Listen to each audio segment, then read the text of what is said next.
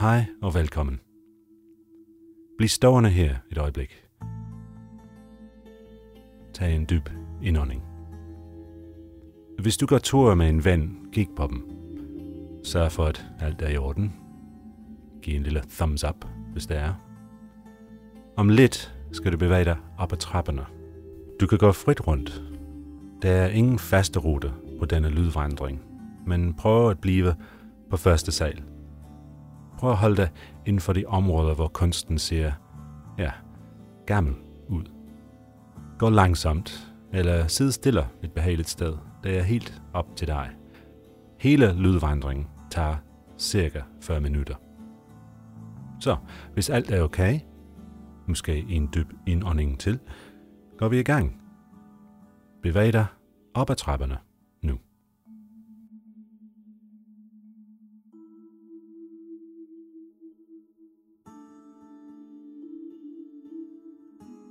Hold øje med skiltene op over indgangen til gallerierne. Det første, du møder, og der, hvor du skal gå ind, hvis du kan, hedder Europæisk kunst 1300 til 1800.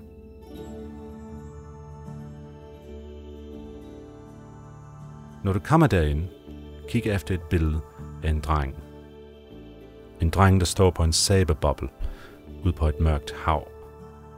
Titlen på billedet er Drengen, der puster sabebobler. Et fornemt eksempel på barok kunst. En såkaldt allegori, Momento mori. Meningen er, at du skal kigge på den og overveje din egen forgængelighed.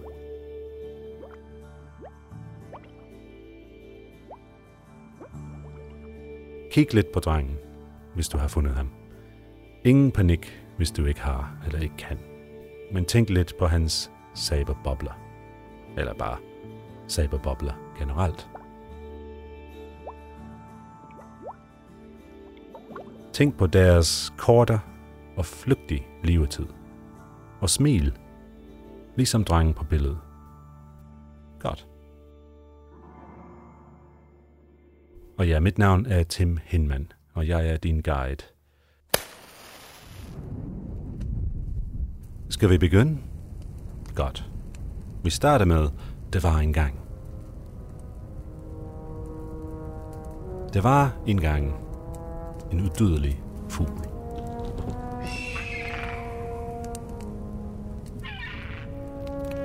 Man sagde om fuglen, at den brændte sig selv i sin rede, og herefter genopstod den af sin egen asker og rejste sig højt på himlen.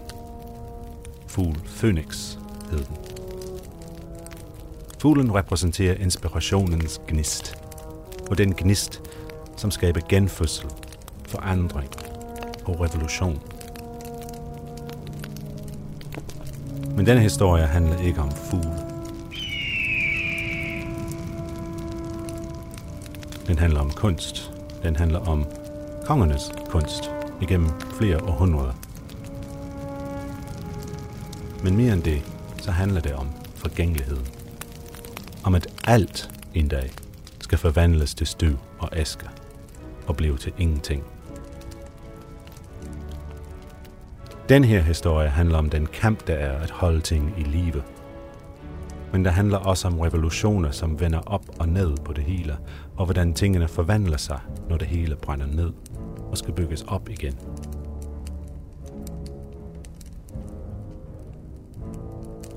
Og som jeg sagde i starten, kommer det her til at vare cirka 40 minutter. Og det vil sige, at når det er slut, så er du cirka 40 minutter ældre, end du var, da du startede. Det er 2-3.000 hjerteslag, 500 ud- og indåndinger. Og dem får du aldrig igen. Du tog allerede den første af dem, da du startede. Og tiden går. Og de 40 minutter, du bruger her, vil bringe dig, dette museum, alt det, som er herinde, og i sidste ende, hele verden, lidt tættere på dens endelige forfald.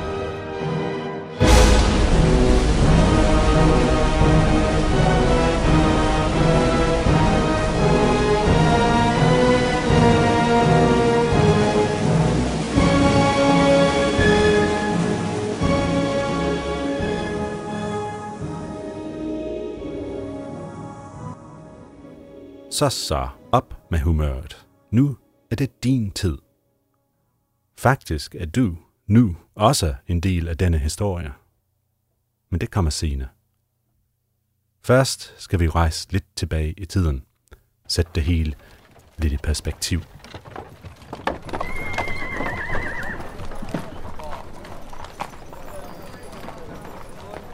Det er den 26. februar 1794. En helt almindelig dag på det gamle Christiansborg Slot i København.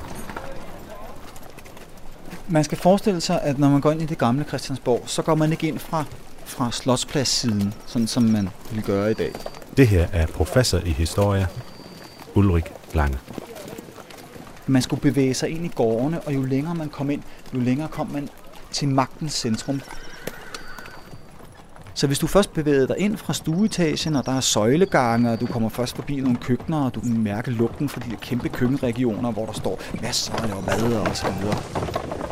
Det er et, et mikrokosmos, der afspejler øh, samfundet og den by, det ligger i. Ikke? Der er ikke kun fornemme mænd, øh, der går rundt i brokadejakker og der er også hønsepukker og hofmusikere og lakajer og fyrbøderdrenge, der skal, der skal holde gang i alle kakkelovene. Altså, det er sådan en kæmpe virvar af alle mulige mennesker.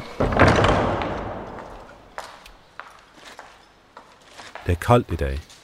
En almindelig mandag morgen, hvor der skal tændes op i brændeovnen i arveprinsens gemakker. Og her kommer en af de gnister, som sætter historien i gang. En meget beskeden lille gnist i en brændeovn. Men bare vent. Så bevæger du dig op øh, i etagerne, så ligger der masser af kontorer, som er kedelige, men der er måske noget udsmykning på væggen, malerier, der står nogle vaser osv. Men jo tættere du kommer på kongens repræsentationsrum, jo mere vil du se af den her storartede kunst og den her, hvad skal man sige, glitrende facade. Og midt i det er der selvfølgelig de her ekstremt flotte paradesale, altså audiensgemakkerne, som det hedder, der hvor monarken modtager øh, fornemme gæster og skal vise både sig selv frem med en tronstol, øh, og så også det, han formår netop i, i kraft af at have smukke gobelænger, have smukke malerier og alle de her ting, som understreger hans værdighed. På den måde så, så er de her konger og deres magtiscenesættelse nøje forbundet med deres bolig og de ting, de omgiver sig med. Og det er jo helt ned til malerier på væggen, som jo indgår som en del af dekorationen. Altså på det her tidspunkt, så var det selvfølgelig smukke malerier, man kiggede på, men man kiggede ikke på dem med, med samme, øh, de var ikke i scenesat i samme ensomme rummelighed, som de er på museum i dag. De indgik ligesom sådan i et hele af noget, der var skønt og smukt. Så hvis du blev taget i hånden og skulle vises rundt her, så ville du indgå selv i, i den her forherligelse af kongefamilien, fordi i det du kiggede på kongefamilien, i det du kiggede på kongefamiliens kunst, i det du bevægede dig rundt i kongefamiliens gemakker, så ville du være en del af opretholdelsen af den her kongefamilie. Så du vil selv være en del af det. Hvis du skal være så heldig eller så vigtig en person, at du bliver vist rundt i riddersalen i dag, ser du 10 kæmper kongerportrætter malet af Nikolaj Abildgaard. Men hvis du har valgt den 26. februar 1794 som den dag, du skal se på kongens kunst her på Christiansborg, har du valgt en dårlig dag. Skorstenen fra brændeovnen er defekt, og det er gået ind i taget. Kongefamilien sidder til tafels, da ilden bryder ud. Der bliver lidt langsomt givet ordre til at evakuere og redder alt, hvad man kan af værdier i slottet. Røg og panikken spreder sig hurtigere end flammerne, som nu er ved at sprede sig langs de fine vægge med deres ornamenter, dekorationer og store oliemalerier. I løbet af nogle få timer brænder hele slottet.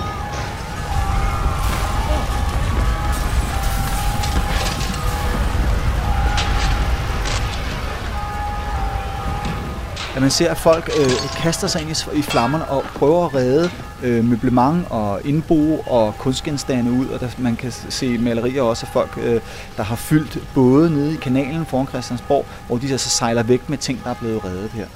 Men øh, ikke alt blev reddet, blandt andet også fordi der øh, i hofpersonalet var øh, folk, der var meget, meget nidkære. Blandt andet var der en hofbibliotekar, som nægtede at udlevere bøgerne, med mindre at folk underskrev en kvittering. Så man skal altså forestille sig, og han var altså en meget gammel mand, som altså sad der, mens flammerne stod rundt om ham, øh, og så sad han ved sit skrivebord og sin fjerpen, og så sad han og stoppede enhver, som prøvede at komme ind og, og redde nogle af de her meget, meget værdifulde bøger. Ikke? Altså det var jo lakajer og brandfolk og alle mulige andre, som bare prøvede at løse deres opgave bedst mulig måde. Og til sidst opgav folk, og det vil sige en meget, meget stor del af den der helt enestående kongelige bogsamling, den gik simpelthen op i røg.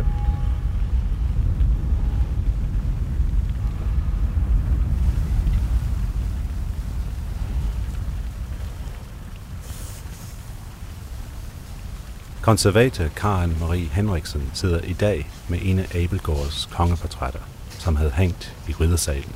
Det har godt nok skulle gå stærkt for at få det ud. Hun ser stadigvæk skader fra 1794. Så det er blevet krammet og krøllet og hævet i. Og for at kunne få billeder af den her størrelse ud, må man tage læret af blindrammen. Og det har der ikke været tid til, så, så de er flået af blindrammen. Og det gør jo, da, det bare læret er jo ligesom et, et, et, et, det samme stof, som man laver nogle bukser af. Øh, og det har ikke kunne holde til den voldsomme kraft, at det er blevet flået af. Så der, der har været store flænger i, i kanterne. Når man kigger på det, kan man se, at der er nogle stjerneformede revner, og dem er der over hele fladen. Faktisk er der også i bunden og flere steder overfladen mærker efter branden. Der er et sted hernede, øh, hvor der er en der er en glød hernede et sted. Det her over af, det er lige her. Der kan man simpelthen se, hvordan branden øh, har været så tæt på maleriet, at farvelaget er brændt, og gløden har sat sig ind i lærredet. Og det er altså simpelthen et brandmærke. Men det er kun tre af de i alt 10 billeder, som faktisk blev reddet. Resten brændte. Måske kun mere var blevet reddet den dag, hvis man havde taget imod hjælpen fra de almindelige københavner. Men det var god grund til at være mistænkelig over for pøblen i 1794. I starten er der et rygte om, at altså der er jo revolution i Frankrig på det tidspunkt, at, at nogen tror, at det er en, en revolution, der er i gang. Så man vil ikke lade private hjælpe med at evakuere kunstgenstanden. Der var folk, der stod og så på den her brand. Et, det her kongeslot, der falder fuldstændig sammen på øjnene af københavnerne, som jo faktisk mente, at det måtte være et led i en større sammensværgelse. Det var revolutionen, der var kommet til København. Man tror simpelthen, at et, hver, øh, øh, en hver hændelse af den der type er en, en gnist, der skal tænde en revolution i Danmark. Og det bliver meget værre af, at der også er nogen, der har hørt, at øh, der er blevet spillet revolutionsviser i Kongens Have, at der er nogen, der har betalt musikerne i Kongens Have for at spille Marseillesen og, og Saira og hvad de hedder, de her revolutionssange. Det er frygten, det er rygterne, det er forestillingerne om alt det, der kan ske.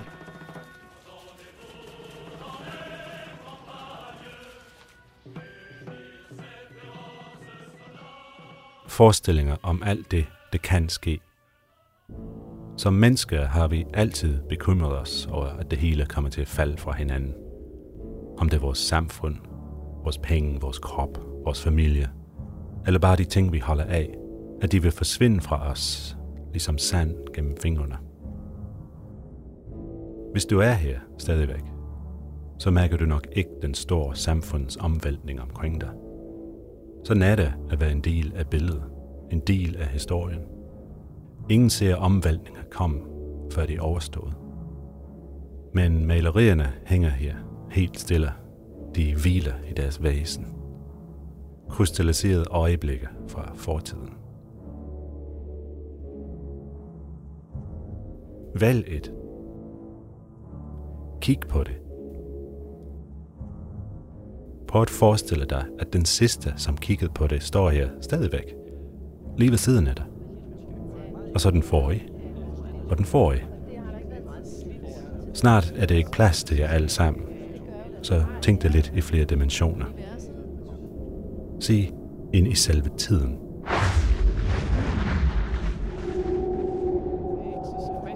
Spole tilbage i tiden 10 år, 50, 100 år, mere.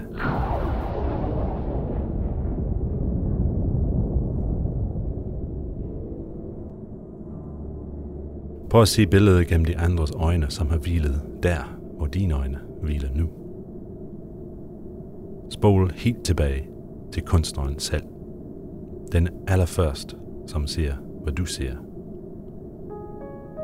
Og nu skulle du sige farverne og penselstråene forsvinde. Se billedet udmale sig selv, indtil det kun er et lade. Du kan nulstille alle billederne her i rummet. Slet dem, et efter et.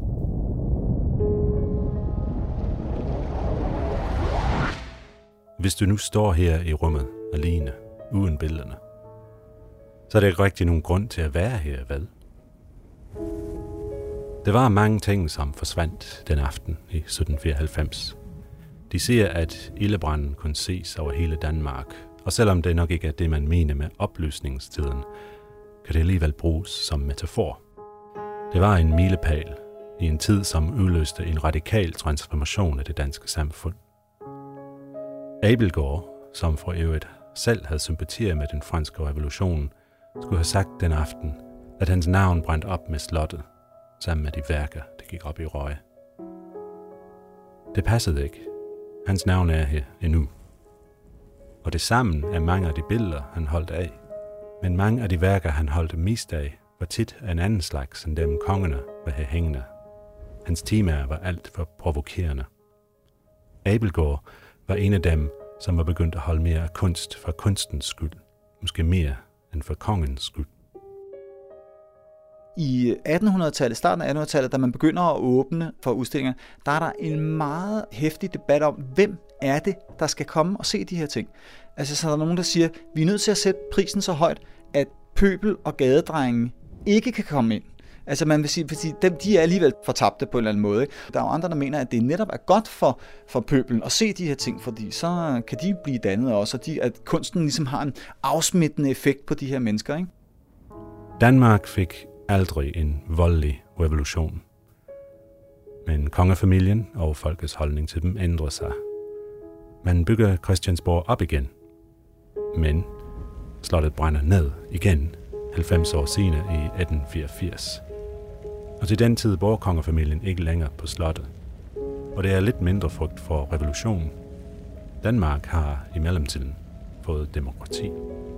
Genisterne havde alligevel sat skub i noget stort. Beretninger fra den anden brand vidner om, at redningsaktionen gik mest ud på at redde kunstværker først. Og at selve kongen kom til undsætning og var med til at bære stor statue ned ad trapperne. Kunst på Christiansborg var blevet til noget offentligt. Nationens ejendom. Og så, kort efter, besluttede man, at det er på tide at give kunsten til nationen for alvor. Og bygge det hus, du står i nu. Statens Museum for Kunst. Hvad betydning har det egentlig? Nationens kunst, folkets kunst, et statsejet museum for kunst. Spørg chefen. Vi har jo meget smukt i Danmark fire store institutioner, som hver især tager sig at hver sit hjørne af vores kulturarv. Og det er Nationalmuseet, det er Statens Museum for Kunst, det Kongelige Bibliotek og Rigsarkivet. Det her er Carsten Ort. Han er direktør for Statens Museum for Kunst, og det er ham, som i sidste ende har hovedansvaret for, at det hele ikke brænder af en gang til. Hvis de brændte, som du siger, eller hvis de blev destrueret, så var hele grundlaget for vores kultur væk. Altså alt var væk. Det er vores historie, det er vores kulturhistorie, det er vores billedkunst, det er alt det, som vi også er som folk, som danskere og så videre. Så altså, det er jo en helt ubærlig tanke selvfølgelig. Fordi det, der er så væsentligt, det er jo, at vi har genstanden, altså vi har objekt død. Det der objekt, som den maler i 1533 malede på nede i Holland, det er jo det, der er helt enestående, at du har den der stoflighed til stede i samlingerne. Og ligegyldigt hvor meget man digitaliserer, og ligegyldigt hvor meget man får ud på nettet og så videre, så vil det jo aldrig nogensinde kunne erstatte værket selv. Så, så, så det, er jo, det er jo en tanke, som er helt ubærlig.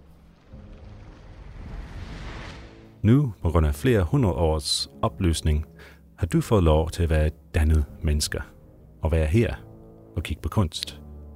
Og som dannede mennesker kender du helt sikkert en masse til klassisk græsk mytologi. Eller hvad? Hvis vi skal videre med det store dannelsesprojekt her og nu, så er det et billede, jeg kunne tænke mig, at du skulle kigge på. Et hollandsk mesterværk, malet i 1588 af Cornelis van Harlem. Det hedder Titanernes fald. Det er et af de største malerier i den europæiske 1300-1800 samling. Du kan næsten ikke undgå at se det. Det viser en masse nøgen mænd, som falder ned fra himlen, med noget strategisk placerede sommerfuglevinger, det gør billedet lidt mere anstændigt. Hvis du kan se det nu, så godt. Ellers bare gå lidt rundt og kig efter det. Og imens du leder, kan jeg opfriske din viden om græsk mytologi.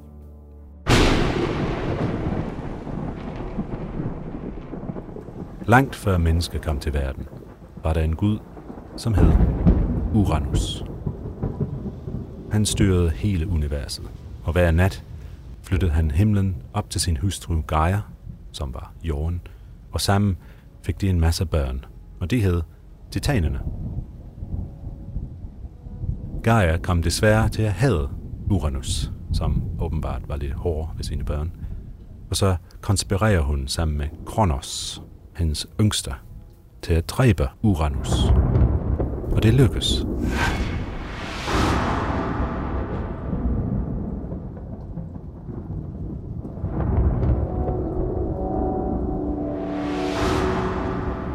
Uranus sidste år er en forbandelse over Kronos. At en dag vil dine egne børn styrte dig. Og det var derfor, at Kronos slugte alle de børn, han fik, for at være på den sikre side. Alle undtagen en, som blev gemt fra ham. Og det barn hed Zeus.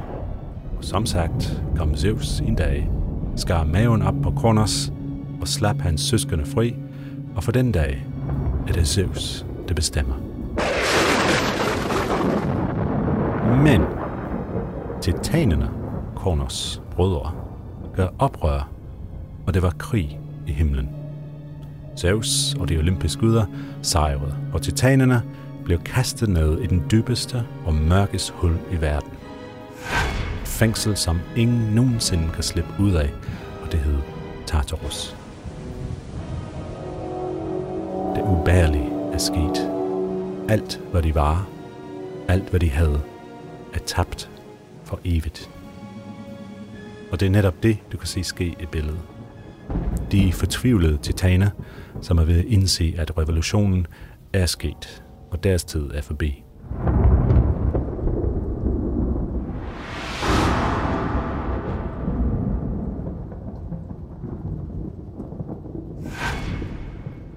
Det her billede blev købt i 1621 af kong Christian den 4. Han valgte det selv. Lidt imod det gode råd fra hans ambassadør, som anbefalede, at han skulle købe nogle flotte Rubens værker, som var klart lidt mere hipt og moderne end en gammel Cornelis malet 30 år før. Men det er derfor, man er kongen, ikke? Så kan man selv bestemme. Christian den 4. kunne godt lide at se på det. Et godt billede for en konge at kigge på, når han hele tiden er i krig. Især når krigen ikke altid går så godt. Det må have mindet ham om alt, hvad han kunne miste. At selv de almægtige kan tage fejl og komme til at stå til regnskab for deres handlinger. Historien om titanernes fald er historien om, at alt, der i dag er orden, kommer en dag til at falde og blive til uorden. Alle idéer, alle historier, alle ideologier vil blive gammel og dø langsomt væk, eller blive væltet i uforudsigelige revolutioner.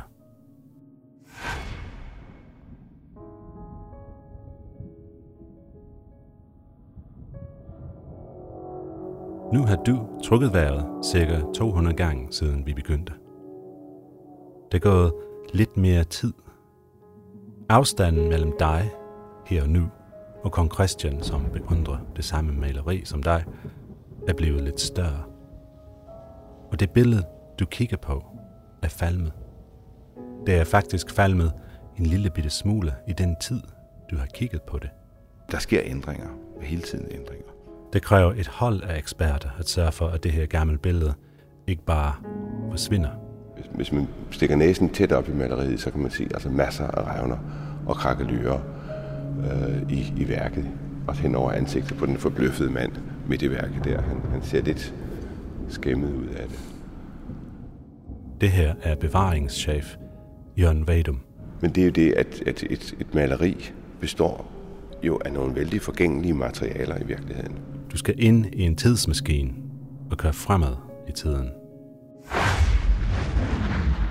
Men du bliver stående, hvor du er. Det unikke ved at have en kongelig malerisamling, som er så gammel som vores er, at så mange af værkerne stadigvæk er her. Fordi lærreder øh, forgår, ligesom alt muligt andet tøj, vi går rundt i. Øh, så holder det en periode, indtil det mugner og bliver skrøbeligt og falder fra hinanden.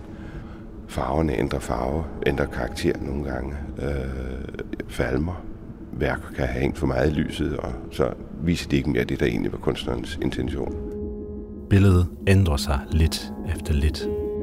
Der er ingen tvivl om, at, at, at de kemiske forbindelser, som forskellige farvestoffer giver med hinanden, dem har man ikke kunnet forstå i al deres kemiske sammensætning.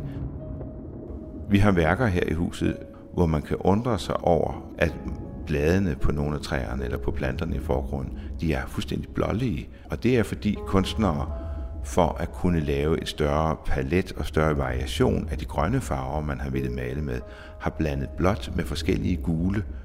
Men de gule farvestoffer har nogle gange været, været så forgængelige, at de ikke har kunne holde. Og det betyder, at du, du ser de blå, men oprindeligt grønne blade, der er den gule del, den gule komponent, den er simpelthen faldet bort, og så er der kun det blå pigment tilbage.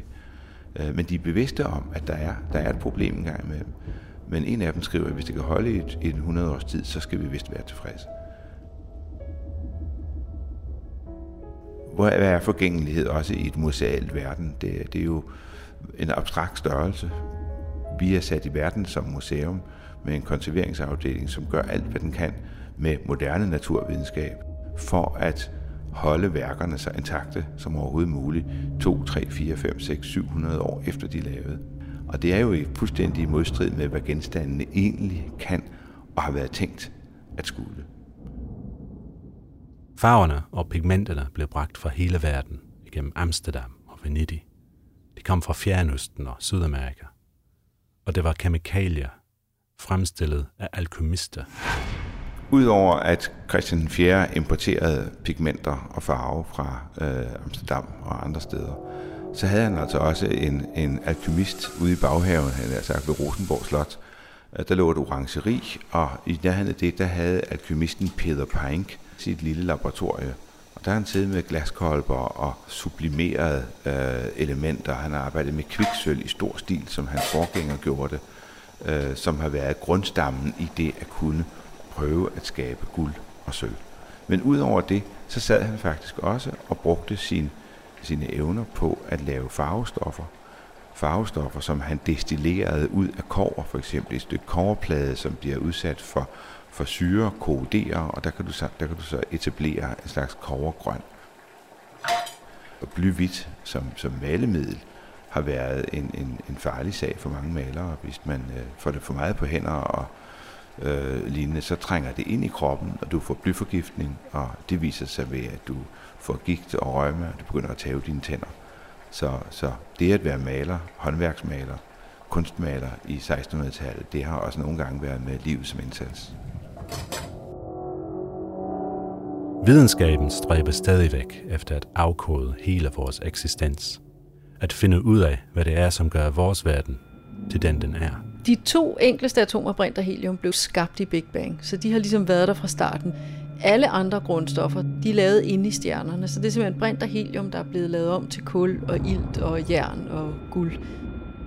Det her er professor ved Niels Bohr Instituttet, Anja C. Andersen det er lidt sjovt med det der billede Titanernes fald, fordi jeg får en association, som der nok ikke er så mange andre mennesker, der får, når de ser det billede. For jeg kommer faktisk til at tænke på vores egen galakse, øh, Mælkevejen. Øh, og det skyldes, at inde i Mælkevejens centrum, der er et supermassivt sort hul. Så jeg forestiller mig egentlig i det der oprydningsprojekt, som, som guderne har med titanerne, at de simpelthen ligesom tager alle de der stjerner, de ikke synes er pæne, eller som ikke gør det, de vil, og så smider de dem ind i det supermassive sorte hul inde i Mælkevejens centrum, fordi så er det så vidt vi forstår fysik, så er det simpelthen forsvundet. Altså fordi inde i et sort hul, der, der bryder stoffet fuldstændig sammen og, og kan ikke komme ud igen. Den magiske ingrediens i alt det her er tiden selv.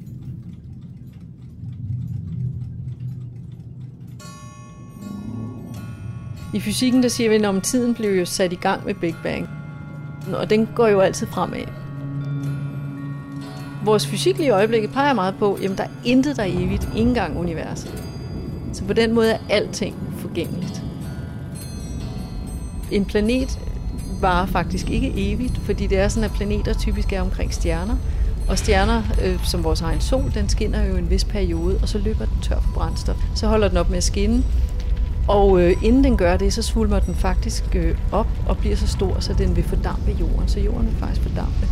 Så, så de kulstofatomer, jeg består af, de vil altså fordampe ude i universet.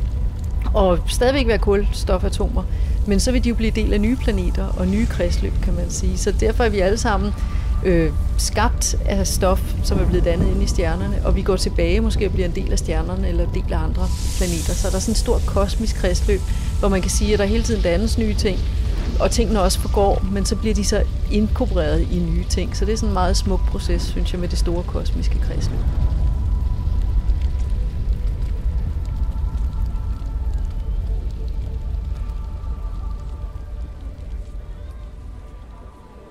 Selvfølgelig kommer der altid noget nyt op, når noget forgår. Så lad os komme lidt tættere på nu. Det var engang et nu, som hed 60'erne. Og ud af det nu kom der en ny bølge af kunstner, som Bjørn Nørgaard. Øh, vi havde forestillet os, at revolutionen kom om 14 dage. Det gjorde den så ikke. Da jeg var ung kunstner i 60'erne, der var vi overbevist om, at de sidste kunstværker var lavet.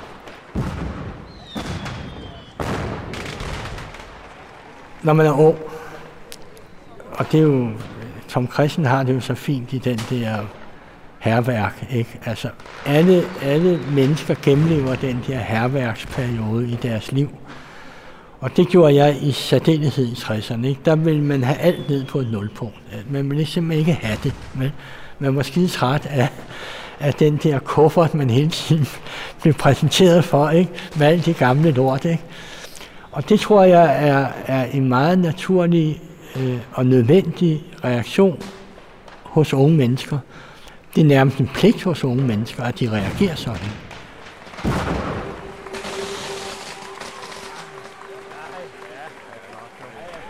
Men, men det er også en pligt, når man bliver ældre, og insistere på, at tingene har en betydning. Så jeg tror, at det i det moderne samfund er vigtigt, at du både har den bevægelse, der vil brænde det hele af, og så har den bevægelse, der siger, nej, vi må have nogle punkter, som vi kan erindre ud fra.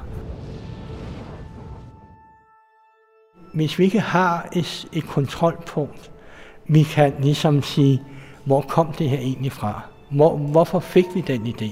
Og hvis man ikke har en viden om, hvor man kom fra, øh, så har man et problem. Vi har malerier jo her i, på Statsmuseum for Kunst, som er op til 700 år gamle.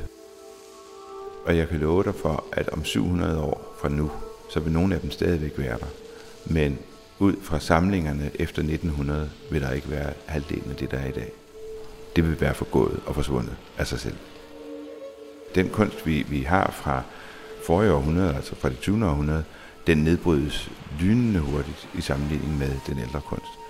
Lige så snart du er over i at bruge moderne øh, syntetiske materialer, øh, så har de en helt anden ældning end, end, øh, end, end de gamle farver, oliefarverne. Og når du kommer over i at bruge plastik, polyuretaner og alle de her stoffer, øh, som også bruges i både farver, men også som, som, som, som skum og som, som gennemsigtige, transparente elementer i samtidskunstværkerne, de vil for en stor del være forsvundet øh, inden for de næste 100 år. Boys for eksempel, han var en af dem, der lavede aktioner med margarine og voks og filt, og jeg lavede selv sådan nogle aktioner med papkasser og gips og stoltråd og sådan noget lort. Ikke? hvorfor skal man ikke bare lade det forsvinde? Altså, hvorfor skal museerne rende rundt med stort besvær bevare de der skide indtørrede margarineklumper. Og, altså, jeg lavede sådan en række gipsobjekter, og forestillingen var jo, at så kunne man selv gå hjem og lave dem. Jeg lavede sådan en, jeg skrev, øh, man går ned i Irma og finder et vist antal papkartoner, ikke? så kører man noget gips og noget stolsord, og så rører man op, og så går man i gang med at lave de her objekter. Ikke? Der er ingen grund til at gemme dem, men man kan bare lave nogle. Ikke? Øh, men der rammer vi så ind i noget, der er et andet, en anden ting, som sjov nok er et resultat af, af moderniteten. Og det er det, der hedder autenticitet. Altså at netop den margarineklump, som netop Boys har lavet, den adskiller sig fra den margarineklump, alle andre laver. Øh, og det der mærkelige autentitets- eller originalitetsbegreb, det forfølger os stadigvæk. Så der står vi med en mærkværdig konflikt, som er svær at håndtere for os. Øh, og så kan vi ikke bare lade det forsvinde, men passer på det. Ikke? De kunstværker, der hænger på væggene omkring os, er her for at minde os om, at det var en anden nutid, som har formet os og alt, hvad det er omkring os. Det er også interessant, at den oprørske kunstner fra 60'erne nu selv er blevet ansat af nutidens kongefamilie. Ja, jeg har fået til opgave at lave en sarkofag til dronningen og prinsgemalen, som så skal stå ude i Roskilde Domkirke, hvor der jo så i dag står sarkofager helt tilbage fra 1400-tallet. Dette sarkofag er lavet af glas og kommer til at hvile sammen med hele kongerækken i Roskilde Domkirke. Fordi det er lavet af glas, kommer det nok til at eksistere i tusinder år fra nu af. Langt efter de fleste af værkerne herinde er gået bort. Forgængeligheden og hvad så skal bevares, det er ikke noget, der sker af sig selv. Det er sidste ende, som verden ser ud, noget vi beslutter. Og derfor har vi selv ansvaret for, hvordan verden kommer til at se ud, og hvordan den kommer til at blive husket.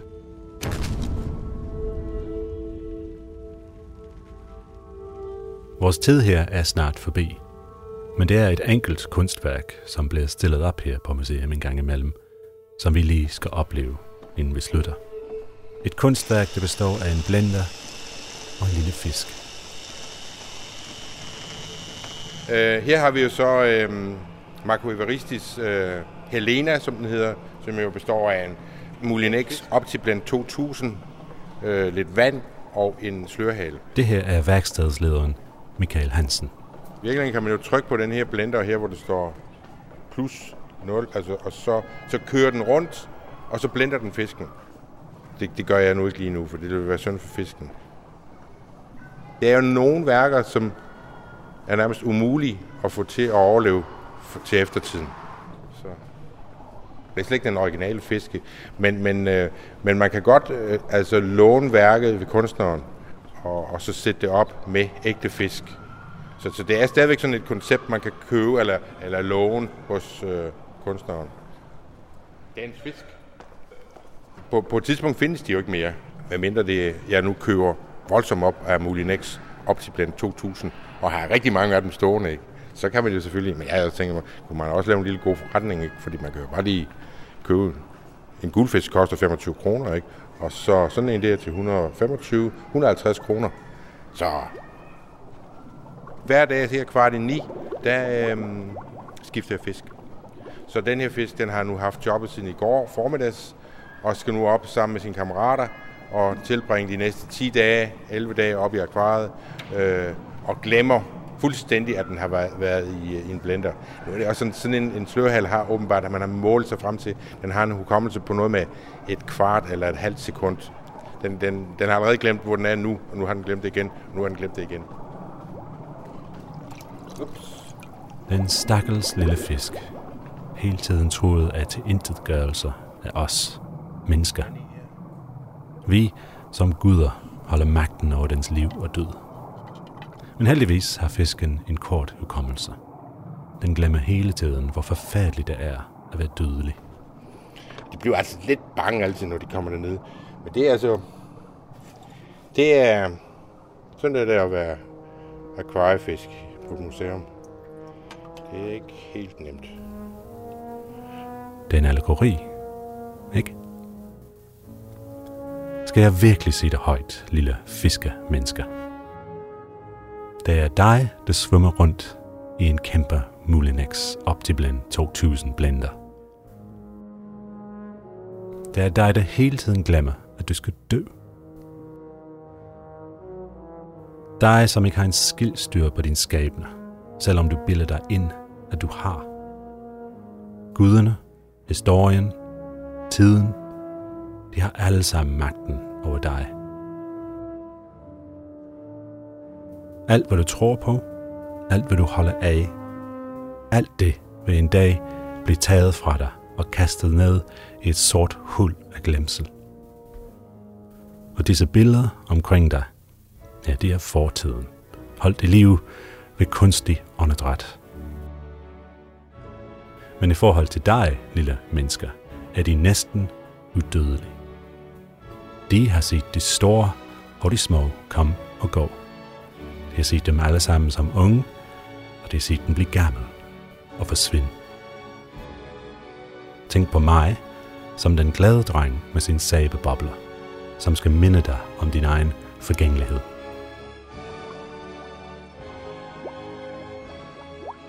Din 500 åndedræt er opbrugt nu.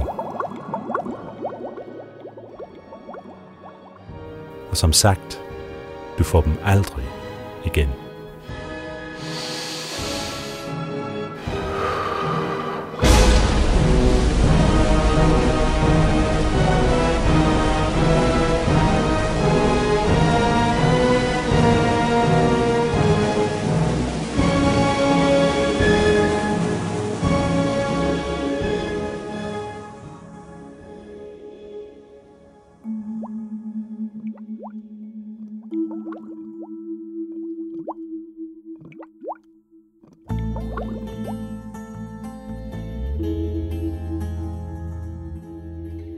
Jeg siger tak til professor i historie ved Københavns Universitet, Ulrik Lange, konservator Karen Marie Henriksen, museumsdirektør Carsten Ort, bevaringschef Jørgen Vadum, professor ved Nielsborg Instituttet, Anja C. Andersen, kunstneren Bjørn Nørgaard. Og værkstedslederen Michael Hansen. Jeg siger tak til Magnus Kaslow for research, og til Daniel Schmidt Nielsen for projektkoordinering. Og en stor tak til alle på Statens Museum for Kunst, som har været med til hjælp med produktionen. Sidst, men ikke mindst, tak til fisken, som indtil videre ikke har nogen navn. Denne lydvandring var skrevet og produceret af mig, og jeg hedder Tim Hinman. Det var et samarbejde mellem Statens Museum for Kunst og Third Ear, og du kan høre alle Third Ears fremragende udsendelser online – eller download dem som podcast fra www.thirdear.dk.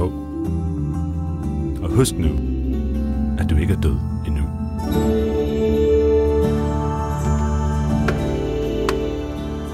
Så øh, er dagens fisk på plads, og ja, vi håber, den øh, klarer det.